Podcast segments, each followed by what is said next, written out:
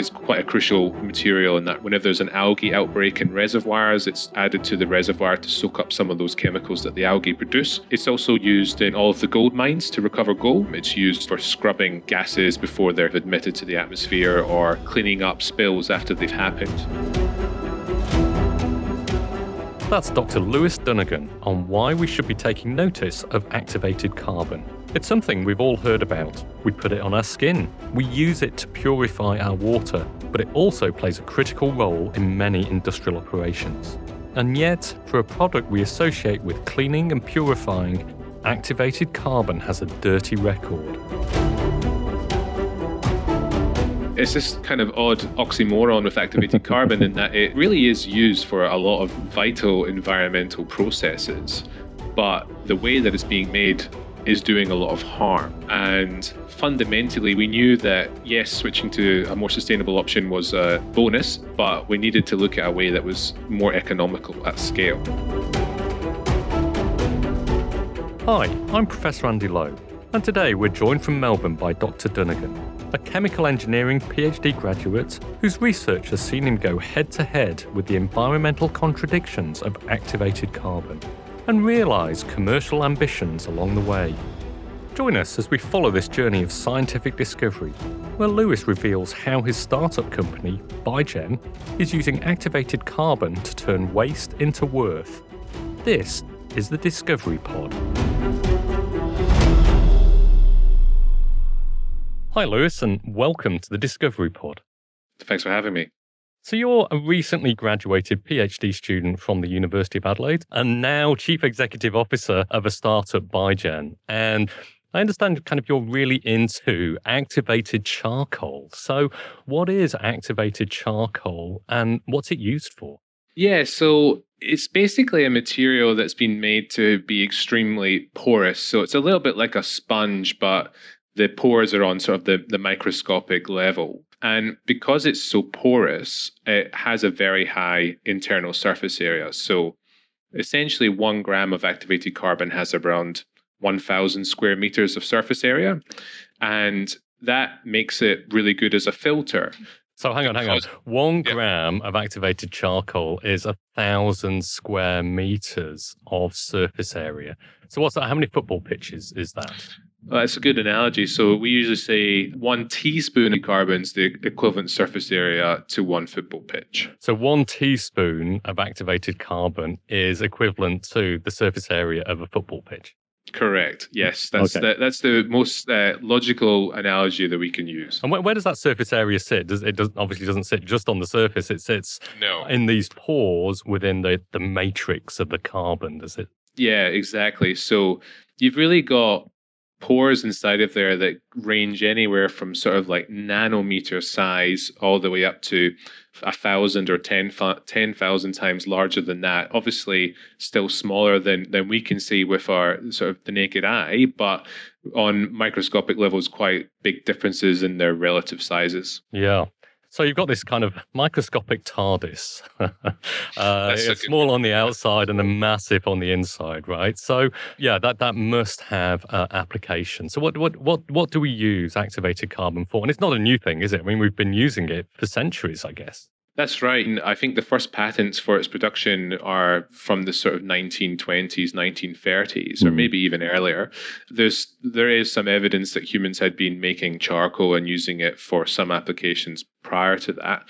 But it really found its calling as a really effective way to filter water. So we knew that you could take water that was contaminated with, with different chemicals and you could pass it through activated carbon, and because of those pores, it acts a bit like a sponge and it soaks up those unwanted chemicals but lets the clean water pass through it. I mean, that's really how it became commercialized. And aside from that, there was other applications basically using the same kind of process, but, you know, purifying gases and purifying soils and things like that. So all comes down to that porosity, making it a really good filter. Yeah. So by passing either liquids or uh, gases uh, through the activated carbon, they kind of ad- adhere to this massive surface area that's there within the molecule and then basically purifies anything you pass through it. I seem to remember using activated carbon in my PhD, which was a few years ago now, and we used it to clean up some of the more noxious chemicals that we used within the lab. So it's incredibly effective, isn't it? Yeah, it's been around for a long time, and the reason why it's so popular is it has a really excellent performance to price ratio. Mm. And yes, there are other man-made materials out there or emerging materials that perhaps can exceed the performance of activated carbon, but no one up until this point has been able to make them at scale affordably. So if you're a customer and you have the choice between something that's maybe twice as good as activated carbon, but it's five times the price, you're always going to go for something that's that's cheaper and you get that better performance ratio. And, and harnessing something which is naturally out there. I know particularly with native foods here in Australia, a lot of native foods in Australia are quite astringent or very bitter to taste. And what we've seen is there's a lot of preparations which kind of cook the foods together with kind of burnt husk or other burnt objects that have obviously activated charcoal in, and it helps to remove some of those toxins or some of the more astringent flavors of food. So as you say, certainly it was patented in the nineteen twenties, but you know, a large number of communities have realized the application of activated charcoal for quite a long period of time. So what are we using it for today? What what are our applications of activated charcoal? We really, in our business, we split it into the consumer and the business-to-business or B two B markets. The consumer one's a lot smaller, but you will kind of see it in household water filters. So, you know, like PuraTap or Brita filters, they'll have activated carbon segments in it. Yeah. There was a, a slightly odd craze a few years ago where activated carbon was being added to a lot of foods. Instagram is blowing up with black-looking food and beauty products. Activated charcoal works by trapping toxins and chemicals in the gut. It's what health trend fanatics claim to be using to detox, brighten skin, and whiten their teeth. We still don't know for sure if it really does all that it claims to do. It's just really, I think, a trend. There isn't any science, unfortunately, to back up these claims. That's not being done so much anymore. So what um, was it used for? Was it to soak up the toxins in your body? Well, was that the uh, rationale? I, that was the rationale. I think a lot of the time it was just because it gave the food a very dark black color, which was obviously what people were trying to achieve. But whether, whether that was the most effective use of it or not, that's probably up for debate. But I would certainly, in the consumer side, the water treatment and perhaps in the, the sort of cosmetics products, th- those are the two where people might have seen them the most. And um, there's a lot of activated carbon, activated charcoal-based uh, cosmetics products out there as well. Yeah. But really the major driver of, of activated carbon is in that sort of industrial B two B side of things, where in Australia, it's it's really, there's a few different applications that dominate it. So industrial water treatment, it's used to obviously purify them in the treatment plants, but it's also used to, whenever there's an algae outbreak in reservoirs, it's added to the reservoir to soak up some of those chemicals that the algae produce. And somewhere like South Australia, it has big problems with things like that. It's also used in all of the gold mines to recover gold. So it's a, a very crucial part of the actual gold extraction process. And then in chemical manufacturing, we, we really rely on it, or a lot of companies rely on it to to meet their environmental emission standards. So for scrubbing gases before they're kind of admitted to the atmosphere, or cleaning up, even cleaning up spills after they've happened. Um, mm. Yeah, so it's it's quite a crucial material in that regard. So it's one of these processes which has kind of become embedded within the way we do business, uh, both for heavy industry and at home. And just a side question, is that charcoal that you produce, is that the same as biochar that is now being used in agricultural systems to improve carbon sequestration? Not quite. It's a question I get asked a lot. And yeah. actually, I did my PhD predominantly on biochar, and we know a lot of people in that industry. There are some key differences, though. So the first thing about biochar is making biochar is a one-step process. Activated carbon is essentially taking biochar or charcoal and then subjecting it to that environment to create the porosity. So it's quite funny in that obviously biochar is seeing a bit of a, a emergence as a as mm. a, a fertilizer right now. But you know, for the patent that I talk about from one hundred years ago, it's making activated carbon in two steps. And the first step is making biochar. So the process to make it has been around for a long time. I think the key difference here is that activated carbon is one further step, and it's slightly more complex in the way that it's made, because you do need to really kind of maximize the internal surface area. And because of that, it does command a higher price, and the applications are quite different to biochar. So no one adds activated carbon in any kind of scale to the soil for increasing the soil productivity, but you wouldn't use biochar as a water filter. So yeah. They look the same, but there's some microscopic differences between the two of them. Understood. Activated carbon can purify air and water, clean environmental spills, and remediate polluted soil. But until now, making it required burning masses of fossil fuels at extreme temperatures, great cost, and using huge volumes of water. An experiment is underway that could hold the solution to Salem's water woes. Small amounts of something called activated powdered carbon are mixed with river water before any other treatment. In order to create activated carbon, what we need to do is increase the effective surface area of the charcoal. Activated charcoal is made specifically for use as a medicine and purifier. With some extra heat, the surface area expands and it develops internal spaces, also called pores, which then can trap chemicals and dirt. We've been using activated carbon for one hundred years, and yet we're still finding novel ways to incorporate it into both our lives and major industries. It seems a little goes a long way, and it's likely we're going to see many more applications of this material. But Lewis isn't advocating for charcoal burns. He's changing how activated carbon is made. New ways to make activated carbon only matter if the old ways have drawbacks to overcome. And usually, activated carbon is a waste product. So what's the issue here? And I suspect that your new company might be doing things slightly differently. So let's get into how you make activated carbon and what, what you're doing differently in this space. Yeah, absolutely. So yeah, this is really where we originated from, looking at new ways of making it. The original way that's been around for one hundred years or so is really to take a carbon-rich material, which predominantly is still coal, mm-hmm. and then you basically heat it up to a high temperature, you drive off some of the, the lighter con- components of it, so moisture and, and, and things like that. And then the activation stage is generally heating up steam to one thousand degrees Celsius and reacting it with that coal, or whatever carbon-containing material you're using. And the steam plus carbon reaction is where you start to generate the porosity that gives the activated carbon its surface area. The steam, high-temperature steam method is really the most commonly used one in industry. There is alternative methods where you can actually use really strong acids or bases to achieve the same effect that steam has.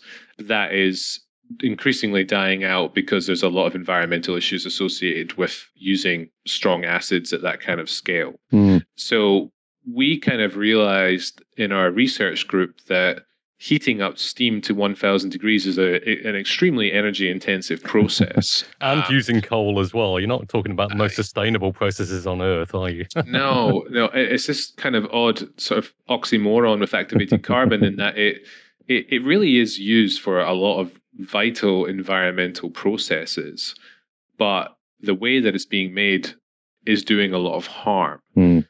And it was something that we kind of, we realized, and it, fundamentally we knew that, yes, switching to a more sustainable option was a bonus, but we, we needed to look at a way that was more economical at scale. So go on, Lewis, what did you do? What did you invent? Well, we invented what we call low-temperature activation.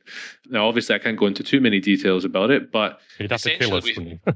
yeah, well, we basically figured out that you could use alternative gases to steam, and if you blended them in the right ratios, you could actually do the activation at temperatures as low as two hundred fifty degrees Celsius. Mm. And those gases are, are readily available, and they're quite cheap, and Uh, I guess a, a, another significant bonus for us is that we don't need any new equipment to do it. So we're really using the same kind of equipment that the, the steam activation companies are using, but the conditions inside it are a lot more delicate, and we can make activated carbon as good or better than they are with their steam method, but we save significant amounts of energy as well as carbon by doing it the way that we do it. So yes, we could theoretically use coal. And, and I guess back in the research stages, we wanted to see how our product compared. But we sort of realized that um, that wasn't the path that we wanted to go down. And we we developed the technology to be able to use renewable raw materials rather than than fossil fuels. So we worked hard to be able to utilize what we would call biomass, but essentially waste products from, from agricultural and, and forestry industries. So really focusing on things like nutshells, wood chips, as well as some other sort of more random ones like, like sugarcane, sugarcane bagasse. But really looking at what's around us in Australia, what can be scaled overseas when the time's right. And those were the materials that we really focused hard on. Mm. So you've you've made a new plant that uh, operates at a lower temperature using slightly different gases, and then also can potentially process agricultural waste as well. And is it possible for those plants to be established close to agricultural waste product source as well? Well, that's something that we realized quite quickly. It essentially had to happen. In order to kind of make the plant economical, we knew we needed to have high throughput capacities and significant run times. We we couldn't operate plants for three or four days a week and shut it down and then kind of expect to get the return on investment that, that we would want. Uh, and also as an engineer, I knew that there was a lot of risk in constantly shutting down and starting up manufacturing plants. So we really designed the process to be able to run twenty-four seven. Mm. And we didn't want to kind of go around into the field collecting a ton here and a ton there of, of various raw materials. In order to have the uptime that we need, we needed to base the facilities next to where the wastes are being produced at the right kind of scale. Yeah. So that can be things like sawmills that are running all the time, or it can be plants where they crack nuts. So they're removing the shell from the actual nut itself.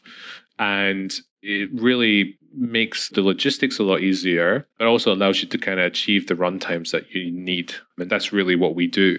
Yeah. So you're turning waste into, into money effectively, because it's a value-added product that you're producing from what would otherwise be disposed of. Yeah, that's right. I mean, look, some of the raw materials we use, I mean, as part of the business, we always try and understand exactly what residual value they may have. And even materials like nutshells that may appear to be waste products, and a lot of the time they are just literally waste products. There are times where during a drought, they are sold as cattle feed. So they do have mm. long-term historical prices that we have to factor into our models. Yeah. But we don't have a business where we're essentially being paid to take waste, but we do obviously have to factor in some residual costs to those raw materials. And also, you've not only been dealing with agricultural waste and purification processes, but you've also started turning your attention to plastic waste as well. Maybe tell us a bit about that. In an effort to clean up its environment, China has banned the import of twenty-four types of foreign waste. Chinese companies were importing and processing nearly half the world's plastics and paper recycling. But in January, China's government, in effect, banned the import of recyclable waste. When China stopped recycling Australian waste, it was a wake-up call for the local industry. Before the ban, Australia was exporting one point two five million tonnes to China annually. Now, waste is piling up. The supplies are constant, but the demand's been wiped out by about half. There is a real challenge to find a market for those recyclables in both the short term and the longer term. Yeah, we really kind of look for what is a viable raw material for us to use in our process. And around the time that there were so many issues with Australia sending waste plastics overseas, and the recyclers were dealing with a lot of contamination problems, mm. we did sort of think about, well, our process may be viable for those types of plastics. And so these are the soft plastics that we've heard a lot about recently. We have done a little bit with them. We mostly focused on P E T, polystyrene type oh, yeah. plastics. There is a bit of a challenge with those soft plastics in terms of, from an engineering point of view, kind of getting them to flow through a system well, because they probably have a tendency to get snagged up. But we theoretically, because the structure is so similar, it, it would work as well. But we successfully demonstrated in a, in a pilot trial that we were able to produce good quality activated carbon from waste plastics. But obviously, as a startup, you have to dedicate your resources where they're going to be their most effective. And for us, we feel like the agricultural and forestry residues and wastes are where we're going to be focusing our attention in sort of next couple of years. So we can take the waste products that clutter our world and through the activated carbon process, turn them into something that can clean out air and water. And by starting his business Bygen in twenty seventeen, Lewis is now making business out of making the world a cleaner place. The state government and an emerging tech company have unveiled ambitions to turn the nation's agricultural waste into a money spinner. Activated carbon sells for around two thousand dollars a tonne, but local startup Bygen only pays fifty dollars a tonne for the waste it's made from. The developers say within a year they hope to be doing the same thing with plastic, helping South Australia to lead the way in solving a global waste problem. We're looking not only to expand and work with many different industries, but to also integrate with communities and help solve localised environmental problems. We close that loop between buying a product and throwing it away. This is called the circular economy. Nothing is wasted and everything goes into making everything else. It's a new way of doing business. Lewis's product can even find treasure in the mining industry. So he's really struck gold in this innovation. The work remaining is to take it to the proof of concept stage and show that activated carbon can revolutionise the circular economy. You're obviously not from Australia originally, and how, how did you get into a kind of PhD in this space and then start on the road towards commercialisation? And how easy was that? How, how did you find that coming into that kind of new domain as, as a researcher? Tell us a bit about your background and your story, really. So I'm I'm originally from Edinburgh in Scotland. I did my master's degree at the University of Edinburgh. And when I was doing the final year of my master's, I had the opportunity to come over to Adelaide University to essentially do a six-month uh, research placement. Back then, I had a different speciality. I focused mainly on molecular simulations, but there was a little bit of a crossover because it was molecular simulations of gas storage in porous materials like activated carbon. So I, I developed a little bit of an interest in them back then. But I was offered the chance once I finished my master's degree in Edinburgh to come back to do a PhD, and I was offered a scholarship and came over and had a choice of a few different projects, but the one that interested me the most was research focusing on, on biochar production. I knew that I wanted to kind of focus more on process engineering rather than kind of modeling. And yeah, it got started on that and found it really interesting. And I was lucky in that in my research group, there was a, another researcher as well as my supervisor who were working on this new activation technology, um, but more from sort of the fundamental chemistry and physics point of view. And together with my engineering background, we sort of looked at how could we scale this up because it was working so well on, on a very small scale. And yeah, we we realized that we had something of commercial value. And actually it was my supervisor signed us up for a company accelerator program called Innovise. Mm. And I was finishing my PhD around about that time and decided that it would be good fun to have a go at, I guess, commercializing the technology. And we raised some money and kind of been going since then. Great. It's a really nice story, actually. And it's a great opportunity, I think, for PhD students and uh, also postdocs as well. You know, got deep domain expertise, pushing the boundaries of knowledge. And then, you know, as you say, putting it into something practical, not just theoretical. And then being given an opportunity to really drive that forward. Because often, you know, academics and professors, they just don't have time, right? Or they're, they're doing something else. But I think as a young researcher in the space, you might as well give it a crack. And you're, at that moment, you're the world expert, right, in, in that space. And if you've got the interest in commercialization, you can really drive this forward. And where did you get the funding from? Was that federal or state or through some other companies and investors? So the initial funding was from the university's commercial accelerator scheme, mm. as well as South Australian government funding. And yeah, we used that to, to build the pilot plan and start bringing on staff. And then a couple of years later, we raised funding from venture capital. So our twenty twenty round was about one point two million dollars.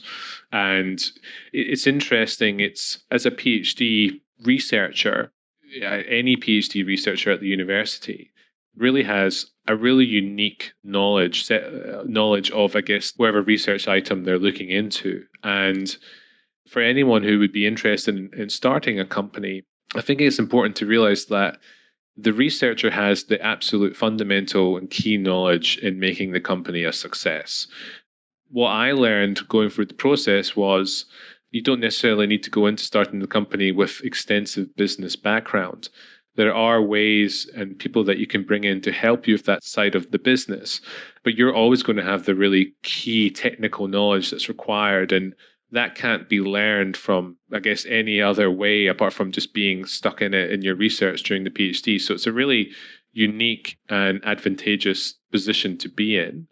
But I think it is really key that you identify where the gaps are, probably on the commercial side of things, and really look to bring in people to help support you and help you grow the business moving forward. So yeah. I, I think it is a really great opportunity for both PhD students and universities to really commercialize and, and monetize the research that they're doing, because there's a lot of great research in the university.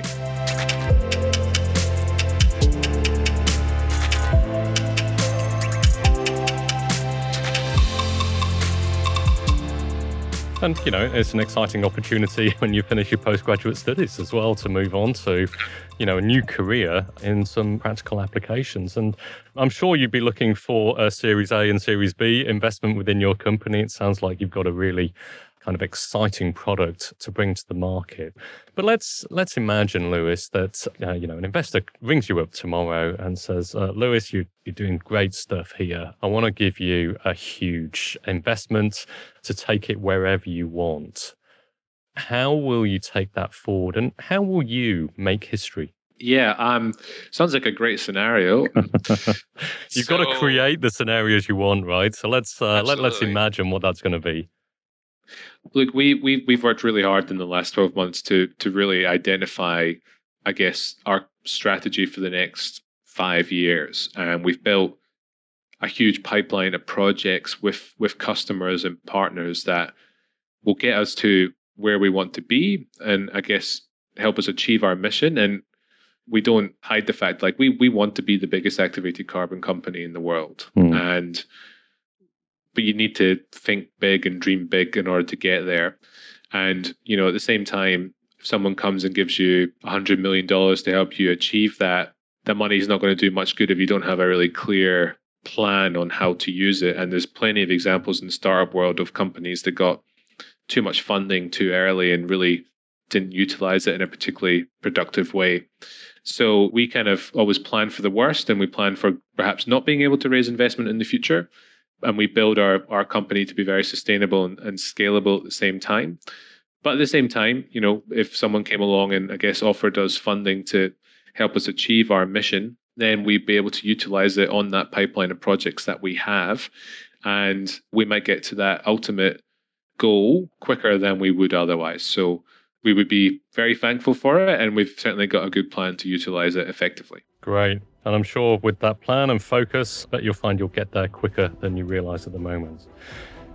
Lewis, thanks very much. Thanks very much for going into the kind of microscopic wonders of activated carbon, but also allowing us to think big and dream big around the opportunities for that sector. Thanks, Lewis.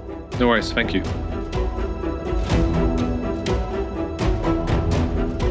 It's so exciting to hear just how quickly research can be taken from university labs to actively changing how we use, reuse, and recycle our limited resources. Bygen is set to change an industry that provides a critical part of the sustainability equation, proving that you can do good while doing well. This story is an excellent example of how the flow of research creates opportunities, and we can affect change from just about anywhere. Thank you to Lewis and his company for having the courage to take the leap from academia to business, and all their supporters for backing the worthy cause. And thanks to you as well for listening. If you enjoyed this episode, leave us a review, rate us five stars, and while you're at it, why not share this episode with your friends and family? In our next episode, we're talking with Val Keynes from the Adelaide Business School about why diversity inclusion needs to be much more than just a box-ticking exercise. organisations have still tend to put a bit of a use-by date on our heads mm. in terms of our contribution, and so we still need to kind of really puzzle that out and think about what could late career look like.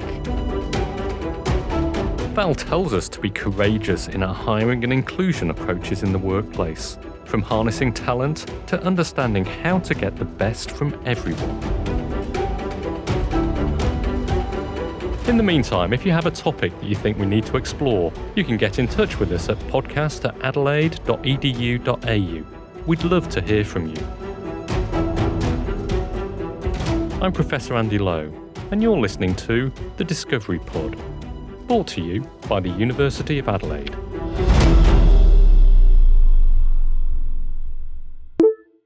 So, what do you want to know next?